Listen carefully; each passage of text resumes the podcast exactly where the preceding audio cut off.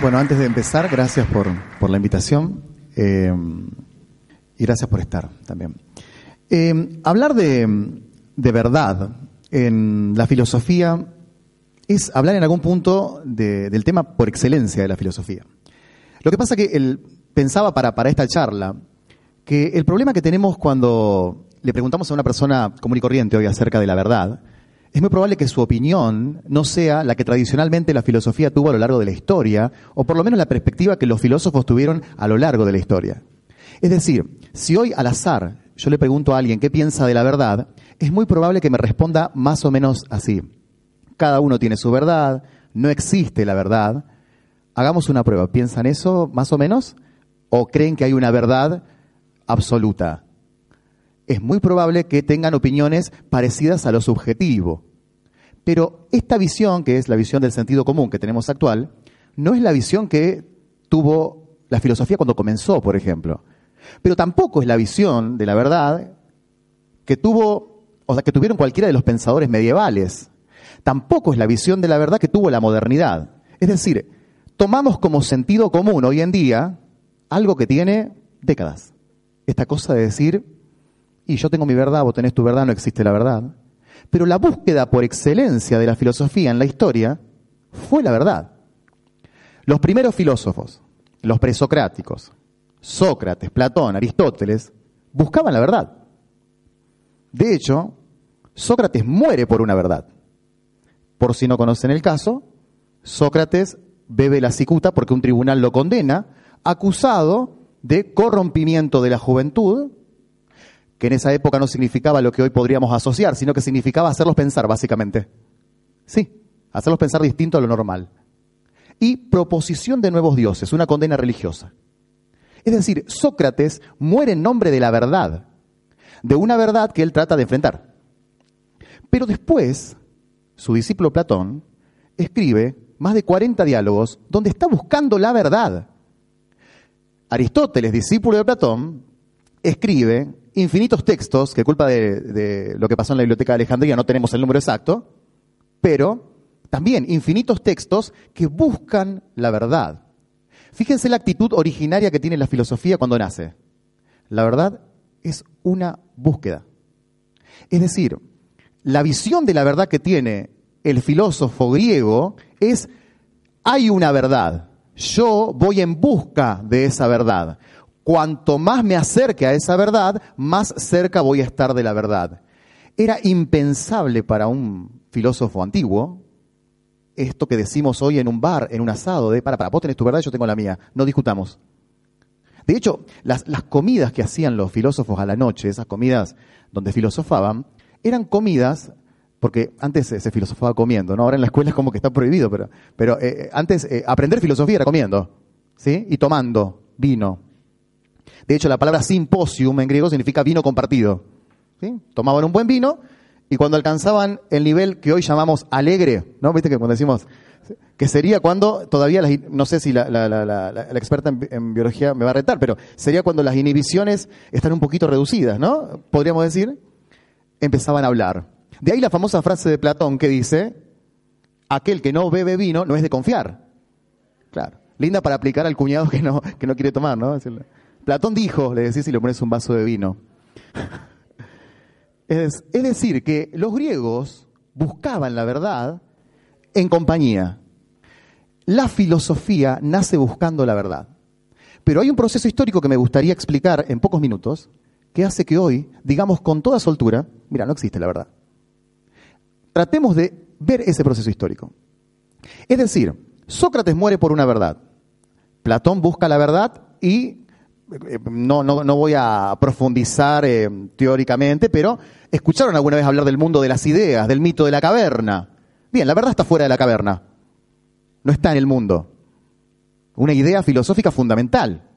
¿Por qué es fundamental? Porque como dice Alfred Whitehead, toda la historia de la filosofía no es más que un comentario a lo que ya escribió Platón. Fíjense si no es importante esto. Toda la historia de la filosofía es responder a este esquema platónico de la verdad. la verdad está fuera de la caverna. Porque adentro de la caverna hay sombras. Adentro de la caverna no tengo nunca una verdad. La verdad está afuera. Después viene el cristianismo. ¿Y qué hace con esto? A ver, ¿algunos sabrán qué hace con esto el cristianismo? Mismo esquema.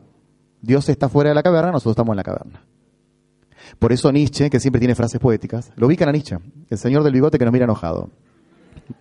Nietzsche dice, cristianismo no es más que Platón para el pueblo. Duro, ¿eh? Siempre igual Nietzsche. Pero, eh, pero es contundente, es contundente.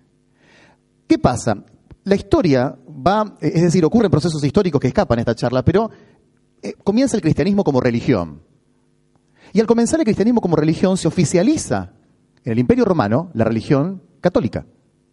Y la verdad adquiere una institucionalidad. Es decir, lo que dice la Iglesia Católica es dogma, es la verdad. Con el agravante de que la persona de Jesucristo es la verdad. Entonces ahí tenés un doble proceso. Tenés una, una persona que es la verdad. No sé si vieron la película La Pasión o recuerdan esta parte, cuando Pilato le, está cara a cara con el, con el actor y le dice, hablan de la verdad, y Pilato, que seguramente habrá tenido una formación filosófica, lo primero que le pregunta es, quid veritas, ¿qué es la verdad? ¿Sí? Porque él le dice, yo soy la verdad. Entonces, el cristianismo tiene esta cosa de ubicar en una persona la verdad, pero también una institución que está oficializada en el Imperio Romano y que es la verdad. Y no se te ocurra oponerte a esto. Porque esto es lo que vamos a analizar en la segunda parte. ¿eh? El problema que tiene la verdad es que la verdad se vuelve poder automáticamente. En algún punto, la verdad, no, no la verdad eh, de las vacunas científicas, sino que alguien venga con una idea de la verdad, es un peligro. Porque la verdad no admite opositores cuando se oficializa. Y esto lo vemos después en la segunda parte. Sigue la historia y comienza la modernidad.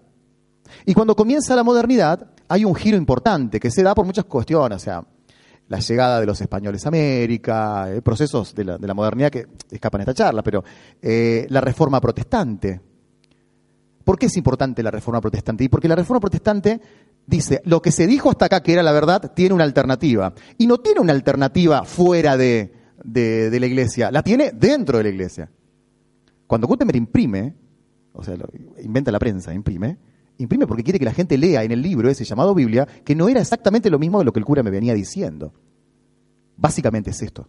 Entonces, ¿cuál es el problema que tenemos en la modernidad? Que la verdad, esa tradicional del medioevo, entra en crisis. Y al entrar en crisis, necesitamos una nueva verdad. Y ahí es cuando nace la ciencia moderna.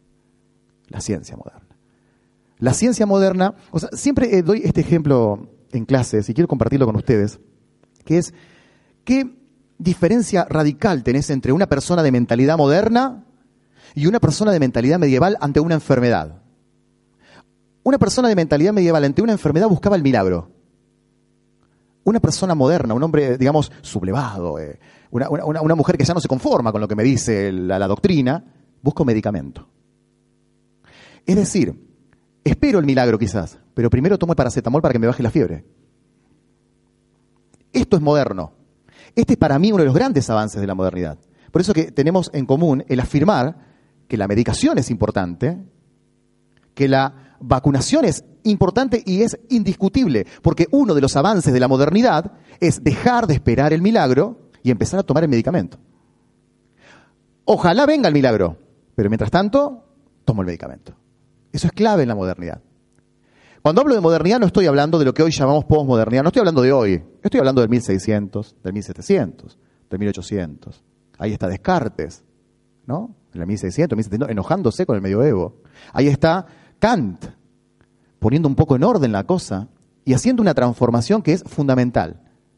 Voy a ponerme 30 segundos un poco técnico, pero para toda la tradición anterior al 1600, las cosas, o sea, este vaso, los árboles que están afuera, las cosas son sustancia.